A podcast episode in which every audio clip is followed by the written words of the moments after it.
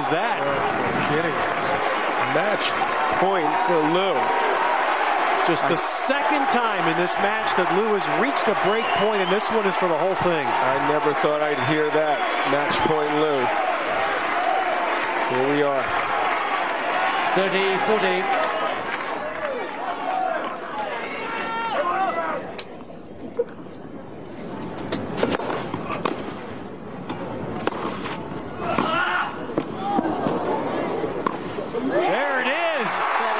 The biggest shot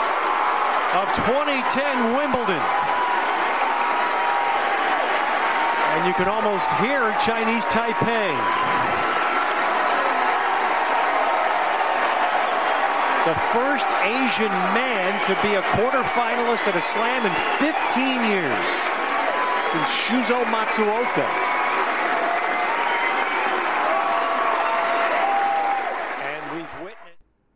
好，大家好，打给我。我们这一集的访聊五四三哦，我们要来一点不一样的东西啦哦。那虽然我们节目是叫做大叔野球五四三嘛，那是以棒球为主的。那不过其实大叔们对于运动的涉猎哦，也是非常多元、非常投入的啦。那我们这一次就跨界哦，来到了这个属于个人性质的运动项目啦。而且这个球的种类也很不一样啦，因为我们棒球是偏硬的嘛哈。也一样的，点扣扣诶。那我们这次来一点软的齁，我们这次来到网球界啦齁。那当然网球界的话，台湾最有名的当然就是世界排名最高，当然就是这位啦齁。曾经代表台湾参加过五届奥运齁。他曾在零八年的奥运击败过英国名将嘛 ，Andy Murray 嘛。那也曾在十年的温布顿网球公开赛击败过美国名将 Andy Roddick。那近来则是正式退役了嘛，啊，但并没有忘情于网球啦齁。那近年来成立了网球学院嘛，那并出版了一本巨作齁。那继续来为台湾的齁，甚至是世界的网坛来做一些贡献啦。好啦，那我们废话不多说，我们就来欢迎我们的宝岛台湾网球一哥 Randy Lu 卢彦勋。Hello， 主持人，各位听众，大家好。好，那除了介绍彦勋之外，我们今天也邀请了另一位我们大叔野球五四三的子节目嘛 ,五四三 周会谈的黄色性感带，属于中信兄弟的 Podcast 的频道主持人，那爱运动的子路。好，大家好，我是爱运动的子路。今天很高兴呢、啊、可以跟我年轻的时候的偶像可以一起录音齁、哦。不能说小时候啦，那因为我稍长彦勋几岁，所以我在年轻的时候就开始在追彦勋了齁、哦。那我就来讲一下我跟网球的渊源，稍微讲一下就好。国二的时候呢，我的邻居还有我的国中同班同学，那我们非常要好，他爸爸带他去学网球，那他就把他学网球的东西齁再教给我，那我就开始来这个我的网球生涯啦。五专的时候呢，学校没有网球队哦，要考大学的时候，我就把进去大学的网球队当作我当年努力念书的这个动力齁。二零零六年还有二零零七年啊，在洋基队的王建民是每个棒球迷最疯狂而且忘不了的这个年代齁。那我要来说一下齁 ,二零零八年的谢淑薇，他打进澳网的十六强，创下了台湾单打选手从来没有人达到过的境界齁，球迷大开眼界齁。那原来台湾人也办得到齁。那没想到到了二零一零年，卢彦勋在温布敦把台湾的网球疯狂度推到了这个最高点。其实卢彦勋在开始排名不断向上提升的这个二零零四年这段期间啊，进入百大啊，这十几年间也把台湾业余网球的热度不断的往上提升。在民间啊，有徐正贤前辈齁、哦、他推动了那个彭博运动事业跟爱迪达顺势就举办了好几届的这个业余全国分级网球排名赛。那我本身也有去参加过一次啊，就参加过一次，而且打到双打八强啊。那所以说彦勋跟淑薇这几个网球选手真的把台湾的网球带到了一个更高的境界去。好，那进入主题之前，我先讲一下说为什么我这次会这么积极的邀请彦勋来上我们节目的原因啦、啊。因为我不止一次齁在节目中或者是跟朋友在聊天中讲过齁，因为我从小也是非常热衷体育嘛，比较跟我比较熟的都知道，我就什么队都参加过，但是什么队都都普龙功，所以一路看下来齁，因为对于亚洲人的体型跟体格，还有一些技术啊、环境啊，甚至是后勤跟资源的这部分啊，基本上跟欧美相较起来都有一段很大的差距啦、啊。好、哦、啦，尤其是个人运动的部分啦、啊，因为个人运动部分差异拉的更是更大。你看，可能网球部分发球出速就不知道差几迈了去了齁、哦。对，那不过彦勋能够在这个各式强敌的环视齁，各式的逆境之下脱颖而出啦，那屡屡击败这些世界知名的球星啊，那世界排名最高也冲到三十几名嘛，真的还真的是蛮厉害的、啊，甚至是可以说是刚才子路也有说了，然后这是算是有点难以置信啊，有点不可思议的了哦。那真的啦，那就是因为最近知道彦勋最近要出书，想说趁这个机会蹭一下热度啦，那也希望能够帮出版社啊，能够帮台湾的网坛啊，能够帮彦勋这边稍微推一把啦，哦，当然也是大家义不容辞啦，然后这也是我们做 podcast 的初衷啦，哦，那一方面也是帮自己圆梦啦，哦，圆一个体育的梦啦，哦，自己没办法当上职业选手，诶，我们至少可以访问一下职业选手啊。那个我们知道职业运动员的时间是非常宝贵、非常紧凑嘛，哦，然后包括训练啊、复健、比赛，甚至移动等等啊，几乎没有什么个人的休闲时间跟家人相处的时间啊，那我们就来跟大家聊一下近况，那大概分享一下说职业选手身份的时候跟后来退役之后担任这个算是比较先训练方面的大概前后的差异，那每天生活作息之类的。那当然其实自己在球场上已经二二二十多年，那再加上前期可能青少年的部分更长了，那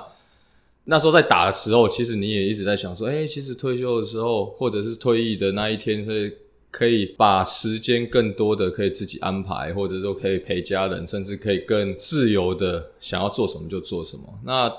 其实后来想一想好像好像不太对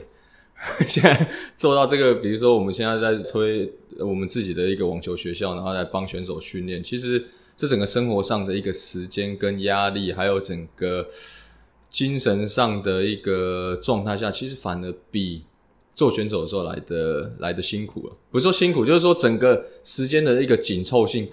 对，更大更那一个。因为我我觉得，其实我们有时候在跟朋友开玩笑说，哎、欸，其实以前做选手当然辛苦，你每天一起床眼睛张开啊，你就是专注在你自己的训练啊，目标很单一。那当然有时候你会练到蛮枯燥的，有瓶颈或者或者是输球没有办法赢赢球突破的时候，你会想办法。然后，但是问题你目标很单一，就是我想要在球场上追求我最好的表现。所以你每天不断的去训练，重复同样的东西，然后让自己越来越好。但你不用去管太多，就是周遭的，因为其实大家整个团队都是包围着你，然后你就是尽可能努力的把你自己的状态呃维持好，进步，然后把比赛打好。但现在你退到幕后的时候，其实你更多的在选手的沟通上面，然后去了解选手，甚至你还要去掺杂了很多人际关系，比如说选手的家长，比如说甚至在我们在现在要培养选手的情况下，我们要找一些资源跟外界有一些联系。那那其实这这这些东西上面，其实就已经变得不是像选手的一个生活上面这么单纯了。所以所以有时候你会想想说，哎，去做选手虽然辛苦，但是觉得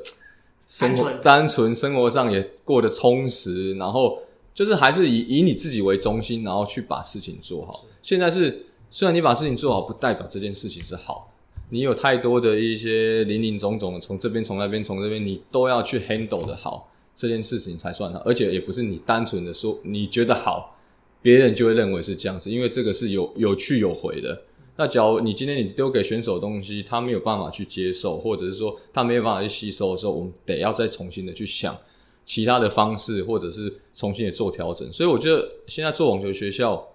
来讲，其实它是更赋予更大的一个责任跟使命感，因为毕竟我们更希望的时候能够让这些年轻选手有进步，然后能够完成或者达成他们自己所设定的目标。所以我们我们当作是后面作为他们的推手的情况下，我觉得更多的在于球场技术上以外，我们怎么样也给他一个正确的人生观，正确的态度，往后也许在球场以外，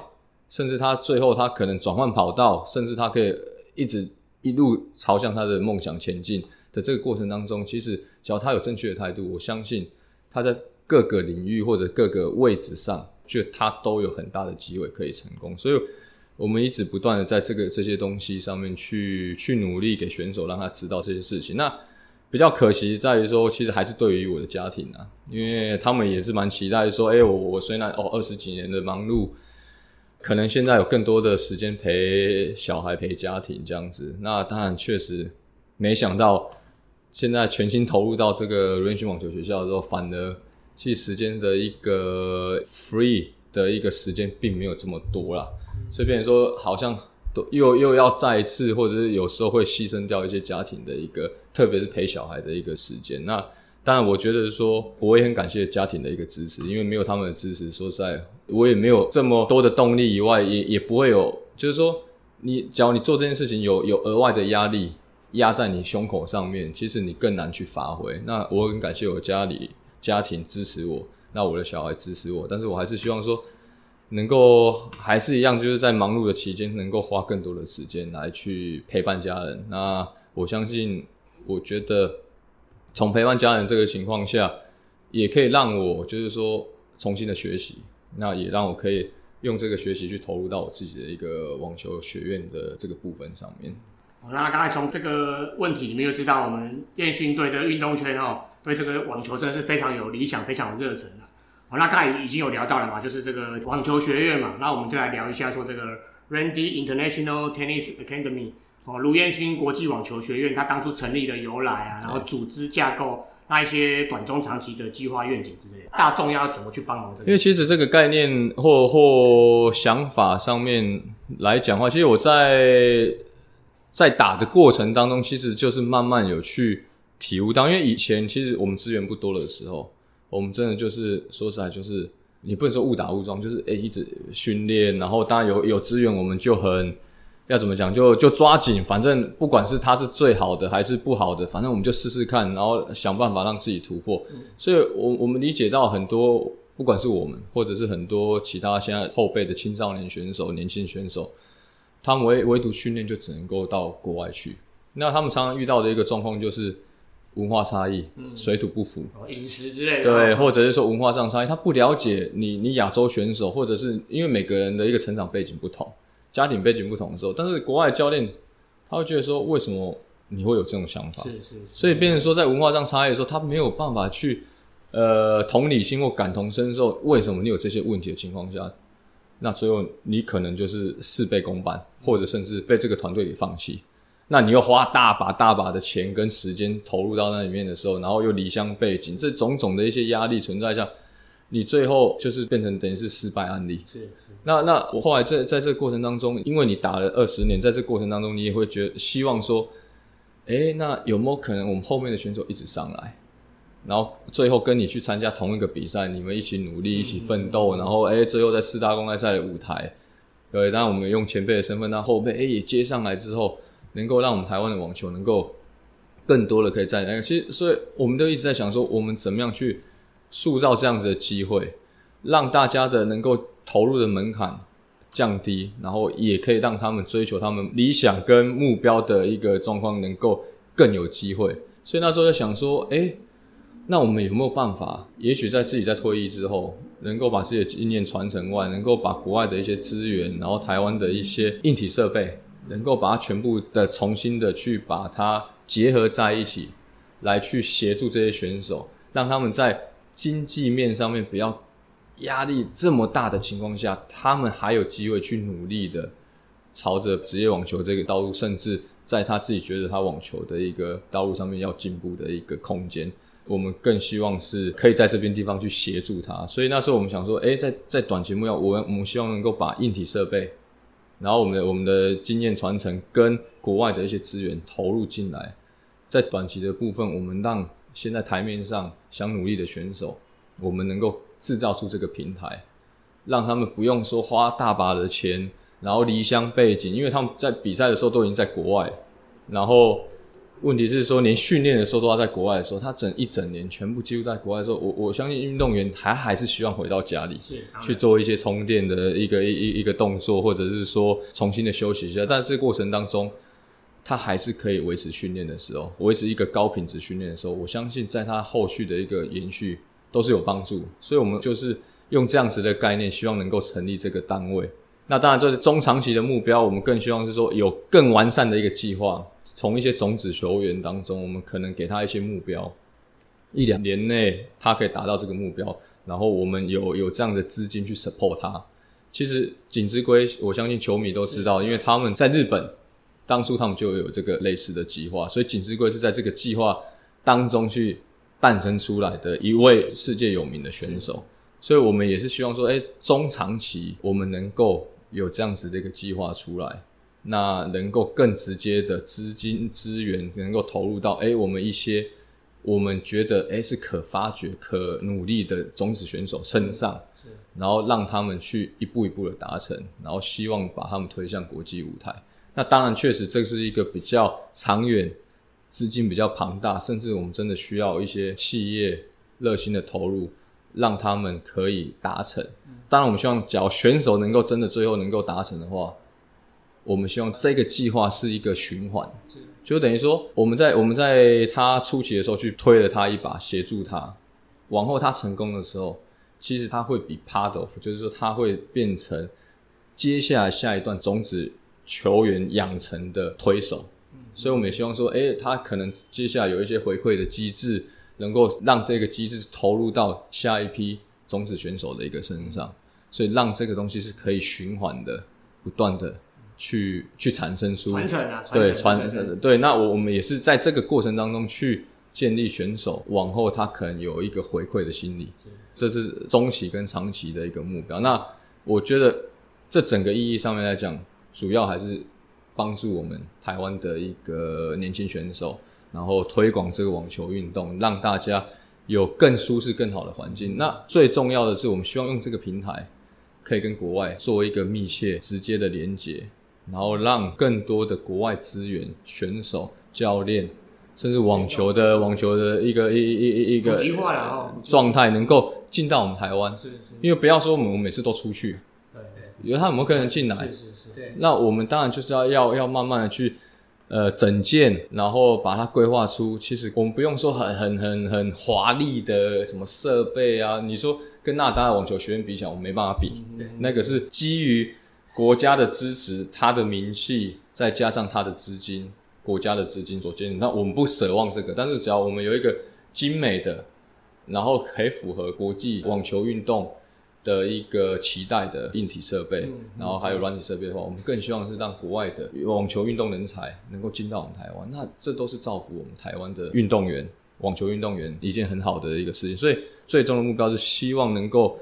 你只要到 Google，或者是说到呃打下网球，我们的一个网球学院，嗯，它可以是从这个 International Tennis Map 跑出来的一个 location，嗯，这是我觉得这是对国外对这个网球全世界的网球上面我们要去努力的一个地方。那自私一点，我们为了台湾自己的网球，但是终极目标我们希望把台湾跟国际的一个网球紧密的结合。是是是，就是人家在网球界提到台湾的时候，至少都提到有有有哪些人，哪些人，哪些组织，哪些行为这样子。对啊，啊对哦，因为台湾我们刚才也聊了很多，台湾很多都是那种看国际赛成绩或是这种四大公开赛成绩为主的。那这边私下问一下说，说那个你们网球学院有没有想说在几年内拼出一个什么奥运金牌啊，或者是那种什么四大公开赛四强啊，或者是冠军之类的，有没有这种比较严苛的目标？我觉得，我觉得。自然就会发生，我们不敢说自然，没有没有，我一说这不是自然会发生，我们我们这是我们的努力方向。当然，你说有没有时程，放在心里一定有，越快越好嘛。对，这是大家的期待，也是我们的期待。是是是，但是问题是说，你一个选手的一个养成本来就需要一些时间，而且这个过程当中，其实它的变数非常的大，因为比如说有一些训练环境上面，有一些说选手自己本身的身体状况，甚至心理压力的一些承受，这些东西其实。我们可以给他更好的一些帮助、辅助跟训练，但是问题是说，最终还是要回归选手自己本质上面，他能不能去承担这些压力？没错。但我们我们是希望三到五年有没有机会？其实我们我的目标很很简单，我希望我训练出的选手可以突破我的成绩，那就是有了，对，那就是我的成绩。所以我最好的时候，假如我最好排名是三十三名，我就希望我能够我能够帮忙我的选手能够突破三十三名的一个排名，甚至更高。那那这也是我们接下来可能我们想要走中长的一个计划的一个目标啦，嗯，就是说我们刚刚讲的这个种子选手，我们希望说让他们去突破这样子的成绩，鼓励我们自己，督促我们自己来去帮助这些这些这些年轻选手、小选手，来去把他们推向更高的一个一一一个状态。应该是有机会的，因为你是这样子靠拼的嘛，那种土法炼钢这样拼出来，而且各种。资源不足，然后逆境再拼出来，就拼到三三十几名。我觉得如果在这些资源充足、后勤啊、环境都在更好的话，应该很有机会就突破这个。我觉得，我我我我觉得逻辑上确实是，你说现在的一个环境跟二十年比起来，确实资讯也非常的发达，整个环境上政府的投入其实都已经有一段差距了。那当然还是很有进步空间，但有一段差距。但是其实最受挑战的还是在于选手自己本身，因为整个年代不同。以以以往其实他他是我不能说较单纯，而是说其实资讯要去获得的一个一个手段比较少，现在是很多，所以你有很多诱因，你有很多，所以变成说你怎么样去筛选，或者是怎么样去让你自己可以很很 focus 的在正确的东西上面一直持续下去，不会被旁边的东西去或者状况去影响。我觉得这是现在年轻的选手去面临的一个挑战。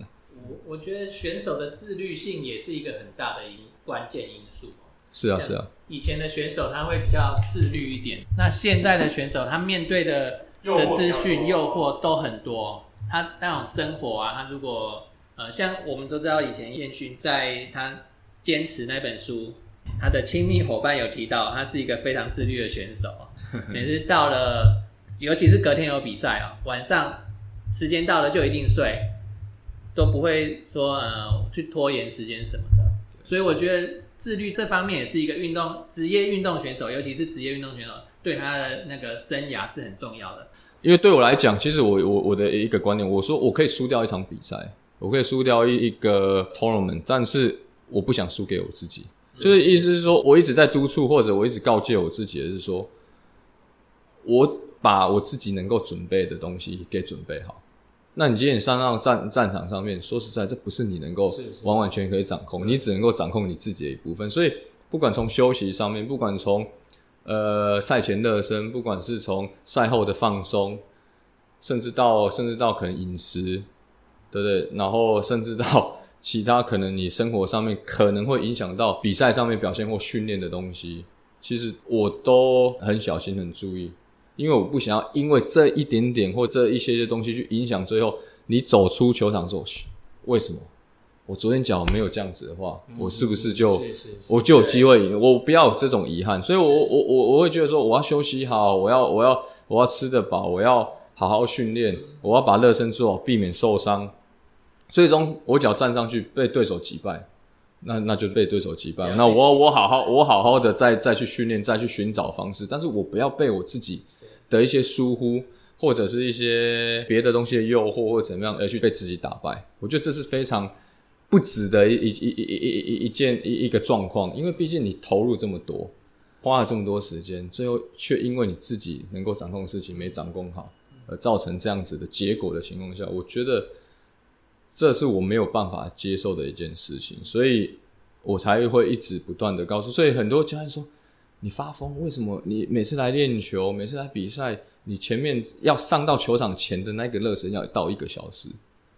我说没办法，可能是我的我的受伤的我受伤的 history， 就是这个受伤的历历史，然后还有我身体的一个状况，可能我非得要这样子热身。但是我觉得，因为我想要把我的生涯拉长，我想要避免这些东西来造成我我球场上的表现。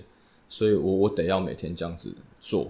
所以他他说他说真的，就算比表现比你好这些选手也不见得，嗯，他可以每天的routine的做这些，对，一直一直不断去做这件事情。嗯、那那当然你说我们有没有厌倦？确实有厌倦，嗯、有时候会觉得说啊，我下面别人都可以睡得饱饱的哦，然后身体的状况你看一来会肩膀活动活动就可以上场去打，我们自己还要。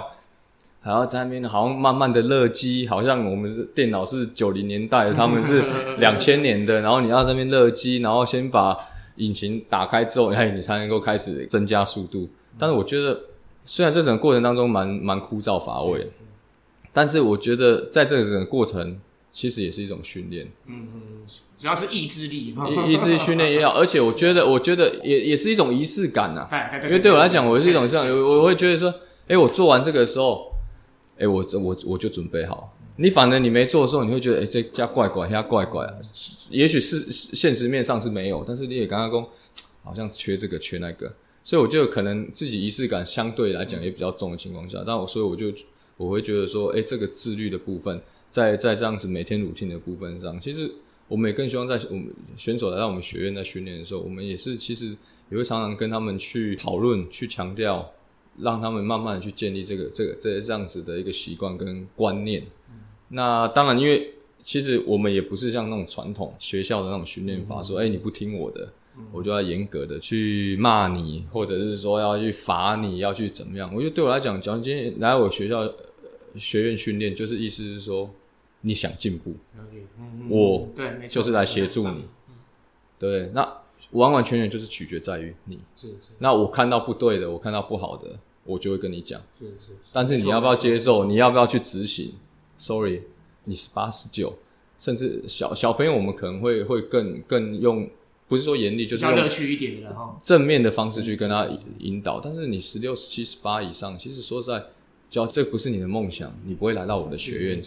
去努力。那所以我们会用更正向的方式去开导他们，让他们知道说这个东西的重要性。嗯、我我们也举例嘛，我那时候刚去德国训练的时候 ，Djokovic， 嗯，那话 Djokovic 那时候他十六岁，嗯，我们一起训练。现在不是我讲这个马后炮，嗯，变成世世界第一才讲的。我说他在十六岁的时候，我们一起在做重量，他觉得这个动作他没做好，他马上跟体能教练要求我要再做一组。是是是，我我觉得这样子的一个落差上面。现在去看他，他成为世界第一，是是，这这这是可以印证的。是是是，所以我会说这东西，当然你不敢讲说我十五年前这样，所以十五年后就一定可以这样。但是问题是说，他在十五年前就已经展现他的企图心跟这个东西的一个因子。对对，所以我说，当然我不是说你要你要很没有 sense 的说哇什么东西我都要要求，但是问题是，你到底有没有这个决心？其实你看他十五岁、十六岁就有这个决心，像 Jerif。十三、十四岁的时候在澳网，他就已经可以跟他哥哥，他站在一边，他哥哥那时候世界排名一百名内，他都可以把他哥哥球都打回去。嗯，然后每天就是这样子。我说我说这些选手能够成功，他不是一天两天的，他是在很小的时候，其实他就已经展现出，无意间展现出他想要成功的一个决心跟态度。对啊，那个那个什么，大家比较熟悉的 N B A Jordan 嘛，一开始也是打输他哥啊，全世界能够打赢他的就只有他哥而已。对对对对，然后一路打打打，然后赢他哥之后就变就变篮球之神。是啊是啊。啊对了，刚才讲到这个，因为刚才那个彦勋讲到一半，我有点在偷笑啊，就是他你说那个、欸、跟比赛无关的东西，就是或者是有不利于比赛，你会排除嘛，然后甚至是呃每天 routine 的事情都要做一样哦。那我因为刚好想到了书中有一段是在讲说在韩国比赛的时候，正好一直在连胜。哦所以连吃好几天的那个韩式的、那個，对对对，就算算炸鸡哈。其实我觉得我我我也觉得那个时候真的确实，在那个比赛前，其实我我自己表现也不好，嗯、所以其实大家的士气也蛮低迷的啦。是是是，因为而且毕竟那那那场比赛是关于可能明年你在澳网能不能够直接进入到会内赛的一场很重要的。那在那个那参加比赛前，其实我们也在开会，就是我们团队在开会说，到底我们就要不要提早就停机了。哦，最近整年打这么闷，然后前期又因为呃那个病毒感染的关系，嗯、所以整个状态其实都不是很好的情况下，是不是要要提早？其实我那个当下，其实我是有点厌战，就觉得说啊，打一整年，虽然年初表现澳网打到第三轮，然后又又有不错的成绩，最后因为这个病毒感染，所以其实我蛮抗拒接下来那场那那那个赛事。但是我的团队一直鼓励我说，就看你。就剩下这场比赛，就剩下最后一个。对，你只要你愿意撑，我们整个团队就跟你撑到底啊！你只要回去，你只要回家，你只要你只要觉得说今年二零零九年就这样结束，那我们也我们也支持你的决定。那后来沉淀一下，就觉得说，好吧，剩下最后一个就豁出去了嘛，反正也你你打好就继续，就是把他这个打完，打不好也是就回家这样，就就是行李收一收就走了嘛。对对对对，所以也是只有差这样说好，反正那那就拼了嘛。所以你你到那边去的时候，春川其实一开始对对我们的印象当中，因为我们以前比赛都在首尔，嗯，所以春川的印象就是很模糊。那刚好刚好当地的一些朋友我们认识，他说啊，春川很有名啊，以前那裴勇俊在那边拍《冬季恋歌》的时候，什么、啊、然后什么春鸡什么，你们你们去那一定要吃，哎、欸，他就把我们的、呃、那个想象就觉得说，哎、欸哦，我们到那边可以试试看。那后来我们就是比赛的前一天，因为其实。我们前面都一直在在练习，所以每次练习完可能都比较晚，所以就比较少出去外面。后来在比赛前就说，不然人家讲试试看。但确实，假如现在叫我再再选择，这我不会，因为太辣，太辣，真的太辣了。所以我比赛会不会？对，所以所以所以我觉得真的是很疯狂的一个一个一个举动。说实在，我没有我我我觉得那那一段的饮食确实是真的是不好，不好。但是问问但是问不要学，对，但是问题是说。啊，就是在卖啊，亏在卖啊，反正就安尼折折看卖嘛，对不对？拐气真的对于对，有时候棒球其实他蛮蛮多都这样，所以比赛中就会拐。对啊，所以我们那个时候想说，呵啊，反正反正死马当活马医嘛。而且我们吃完之后，隔一天，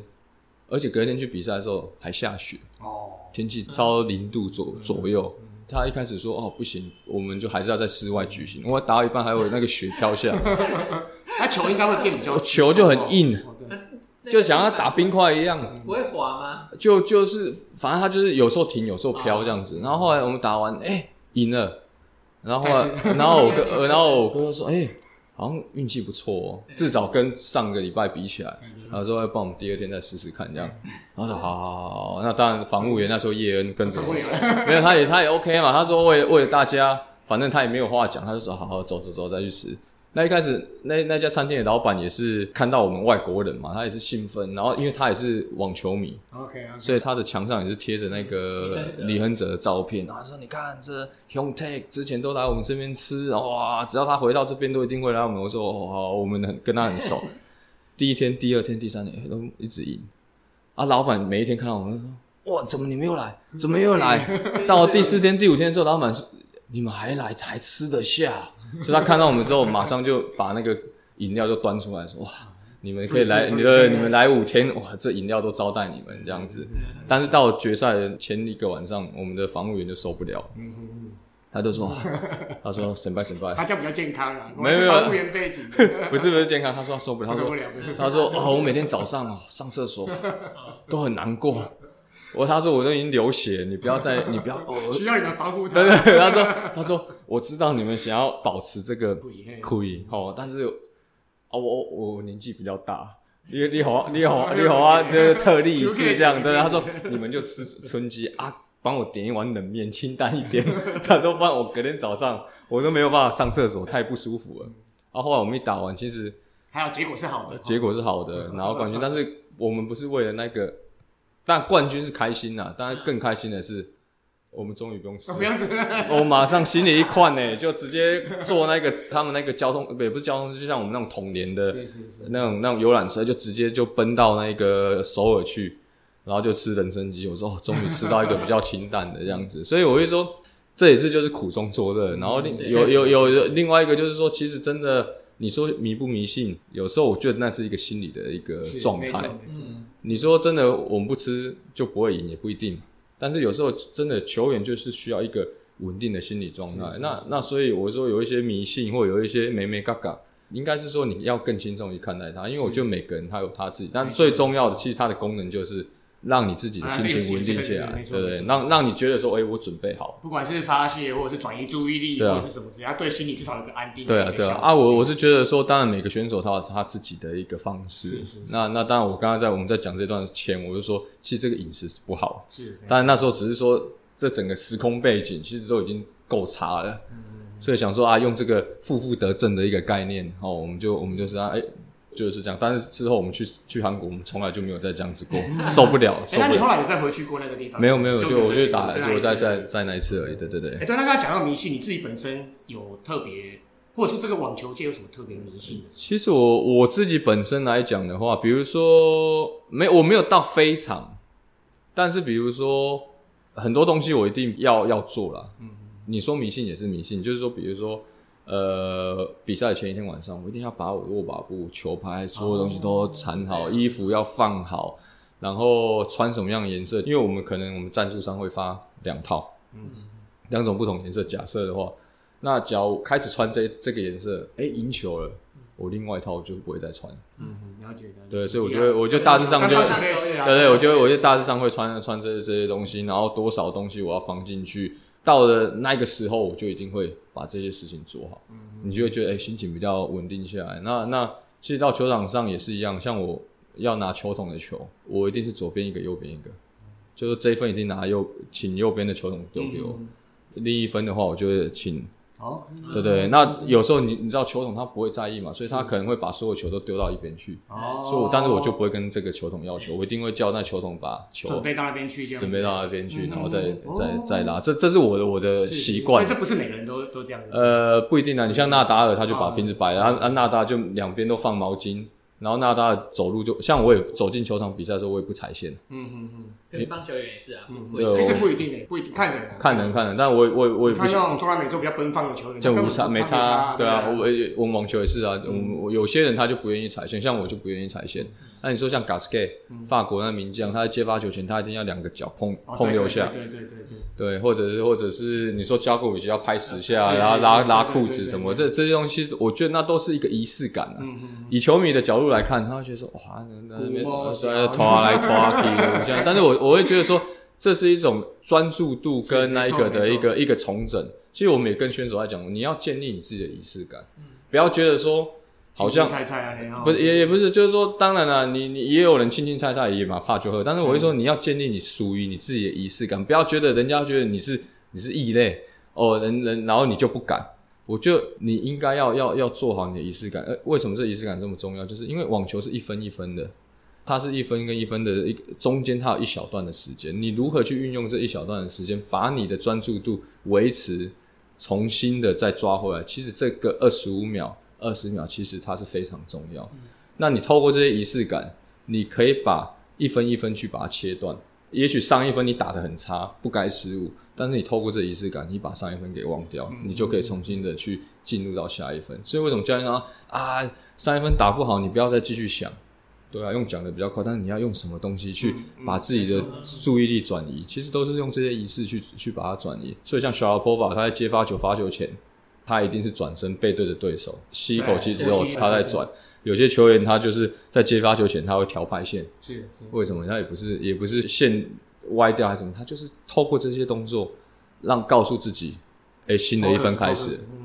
所以我会我会说，我们会告诉年轻人，你要建立你自己的仪式感，嗯、就是在这样子的一个因素下，对啊。来讲到这个，我我有一个另外一个看法，我不知道那个彦旭这边同不同意的，因为我我自己有在带社区棒球，小朋友的可能就是大概二三年级哦到五六年级这样子，那我是跟他们说，哎、欸。尊重嘛，对，因为你来这个场地使用它，你就尊重它，你不要破坏它。嗯、踩线就算是破坏的一种，对了，对对。所以你不是说跳过去才会赢，跳过去才会输，干嘛的？你至少是尊重它。对。那手套你每天都在用，有尘土拨一拨，刷干净。那鞋子你每天都在穿，刷干净。那偶尔上一下有保养它，就像我们车子一样，周保、月保、季保之类的。对。好、哦，那我觉得这一个这个东西是对你用具，那甚至是对你这个运动的一个尊重。对。那你打得好打不好，跟这说不定没有直接关系，但你尊重它，至少。结果不会太差，那你如果不鸟他、嗯、不尊重他，他可能就反过来来报复你之类的啦。我我我同意，对对对对，我同意你的看法，因为我觉得就像我我好了，就是说我们在比赛的时候去就到练习球场，那当然有些选手他随便嘛，他水瓶喝一喝他就放了就走了，因为毕竟他那个练习球场时间就是一个小时一个小时，那很快嘛，因为你在练习的时候很快要到点的时候，新的一批就进来，嗯。那他很快，哎，他他就要赶快下去，东西拿就走啊。有些人他就水瓶什么都忘了、啊，就放在那边乱乱七八糟。像我就习惯说，哎，我到我只要看到，我就把水瓶全部收收丢到垃圾桶里面去，或者是我新进来的都我都帮他捡一捡，就是丢掉。因为我觉得，就像你刚才讲，这场地是神圣的，是啊，是啊，对不对？只要你就是说，你尊重他，他就会尊重你。就是用这个态度去看待啊，那当然你自己也不想要有脏乱的一个环境嘛。当然，另外就是说，我觉得这就是一个神圣的地方，我们要好好的去。所以我我们能够尽量的，我就把垃圾捡一捡，丢到垃圾桶里面去，然后维持这个干净。我觉得对我的心情也好，也对这个场域，我觉得哎，我是就是说我是 respect。所以所以其实很多的时候，确实你有没有关系，我们不知道。但是只要你做了，让你的心情是稳定的、安定的、舒服的。我觉得这些事情都是值得，或者是说举手之劳可以去做的。对，好，那我们刚才不小心又发散太多了，绕绕回正题啦。哈，我们这次的访问啊，主要就是因为彦旭这边出了一本新书嘛。对对。那因为之前有已经出过一本叫《坚持》的书，那大概是十几年前发行的嘛。那现在这一次又出了一本新书，那因为子路本身有这本书已经有研读过了，嗯、这两本都研读过了，有研读过了。对，那我们就请子路这边稍微来分享一下你的看法。那对于卢彦勋坚持这本书，我不夸张，看过了大概三四次哈。第一次就是刚买到书的时候，那中间呢，我甚至还有同事哦，因为他的小朋友是在打网球的，他也跟我借了这本书过去给他小朋友看。那前几集我的节目里面有把《坚持》这本书拿出来做一个介绍，刚好就是卢彦勋打奥运的时候，我把这本书再再拿出来读过一次，在节目上稍微介绍了一下。嗯、那再来就是这次的访问之前呢，我又把这本书再把它拿出来再读过一次，所以真的加一加一加真的是三四次啊、哦。那这本书的内容有比较深入的在描述自己怎么决定要走进这个职业网球的这个志向的心路历程啊，然后进入职业网球之后对自己的这些要求，还有你在职业网球的这条路上遇到的一些困难，我想这些都可以当作以后这些新生代球员想要走这条路的一个借鉴哦。卢彦勋可以在这条路上走二十年，相当的不简单，这绝对要靠自律才有办法做到。另外关于奋斗这本书、哦、这个书名啊，看到这个书名哦，就非常的好，因为每个人都有自己想要奋斗的东西。从父亲去世的那一刻开始，我想就体认到想要延续父亲的这个心愿，然后想要在网职业网球这边闯出一片天呢、啊，就是要靠全家一心一起朝着这方面来奋斗嘛、哦。那关于奋斗生于奋斗这本新书，就是在讲卢彦勋二十年来对于网球选手还有运动选手甚至后勤团队等，这都是一个很重要的这个事情。我引述一下书中一百七十九页的一小段话，就是二零一零年初霍多夫这次带了一位阿根廷籍的体能教练加入团队，这一次有专业的体能教练随行，使我对体能训练有了不同的体认。当训练重点改变，身体受到不同的刺激之后，便激发出潜在的力量。没想到透过这两个星期的调整，我明显感受到身体的改变，有点像在打通任督二脉，提升了球场的整体表现。书中很清楚的写到，在遇到霍多夫教练之前，只会自己闷着头向前冲，绝大部分的训练啊都是用土法炼钢的方式，以为练多就会进步。到遇到霍多夫教练之后，见识到运动科学的发展，然后练球品质、体能训练方式，还有运动防护的重要性。另外还有就是硬体方面啊，那彦勋已经是世界级的选手，书中也有提到说，回到台湾，然后却连台湾像个样的硬体的设备都没有，所以才会想要朝着网球学院这方面来发展嘛，就是软硬体这边这边都一起一起发展下去，对于后代的网球选手可以说是一个福音啊。那接下来我们就请彦勋来自己介绍一下他这本新书。其实现在呃这次出的这个新书跟十多年前出的《坚持》，其实整个著作的方式有点不同。十年多前那本《坚持》，其实它是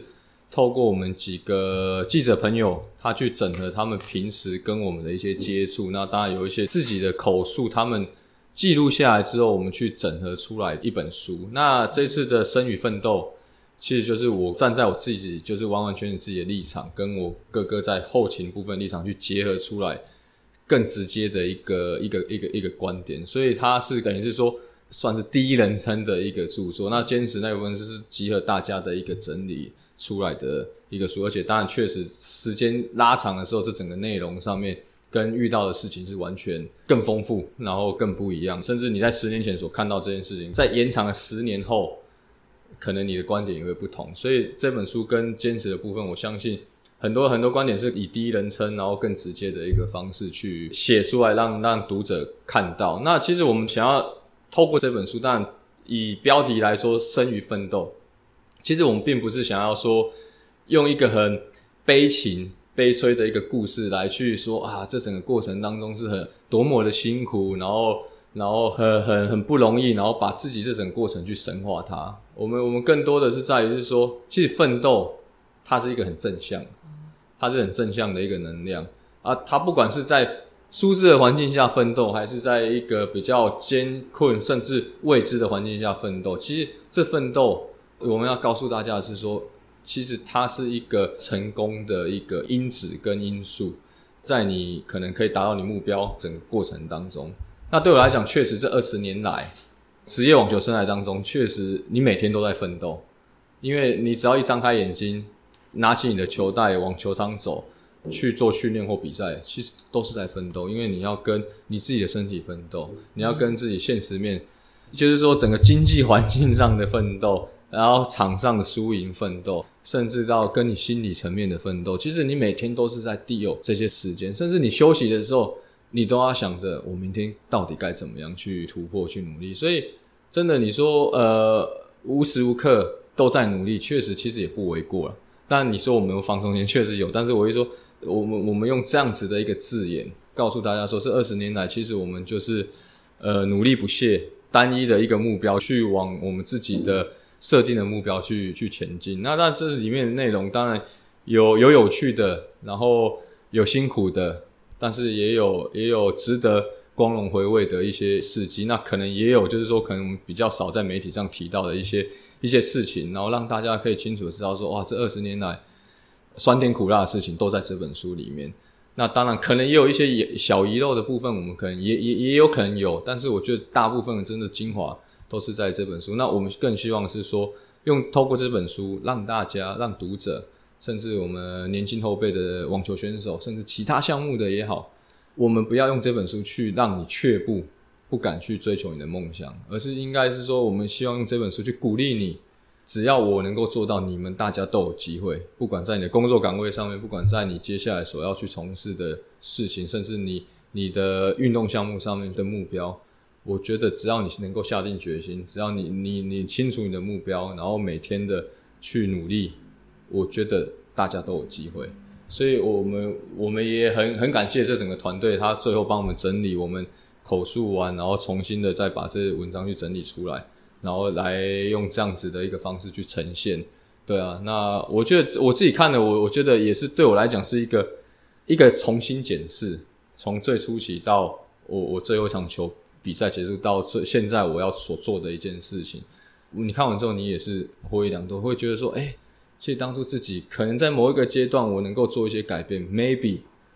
可以再更好。是的，是的。对，所以我一说我我我觉得出这本书也是对我自己重新的一个检视，嗯，不是说我们都是完美，我们都是完人，都没有错误。其实你你你可以看到说啊，因为当初我们可那时候可以这样子的话，也许结果就会不同，但是那只是都 if， 但是我会觉得这样子的一个检视总比你因为最后一场球你离开之后把这些东西都丢到丢到那个储藏室，哎，想到的时候打开看一下，来得好。我觉得更多的是，更多的是，哎，我们可以用这样子的过程，给读者一个正向的一个一一一个想法外，对我们来讲也是重新的检视跟反省，希望说自己在下一个阶段能够哪里还可以再加强，哪里还可以做得更好。啊，那我们知道这个台湾的出版业其实，尤其是运动运动相关，基本上呃。风气没有那么的好，是是是，哦，所以我们就希望这个哦，由彦勋跟威儒嘛，跟哥哥这边合著的这一本《生于奋斗：亚洲球王卢彦勋的二十年网球之路》哦，那希望能够在这市场上大卖啦。哦，谢谢谢谢。以上就是本期的节目，希望大家上 Apple Podcast 专区给大叔们五星赞加。如果有任何意见与想法，也可以在下方留言区留言，大叔们尽量给大家解答。更可以上 F B 搜寻大叔野球五四三，回答几个简单的问题，就可以加入社团，和爱棒球的朋友们一同聊棒球。期待下周与大家我是三，大家下次再见 ，See ya，Adios， 再会啦，再啦啦，好，你好，再见。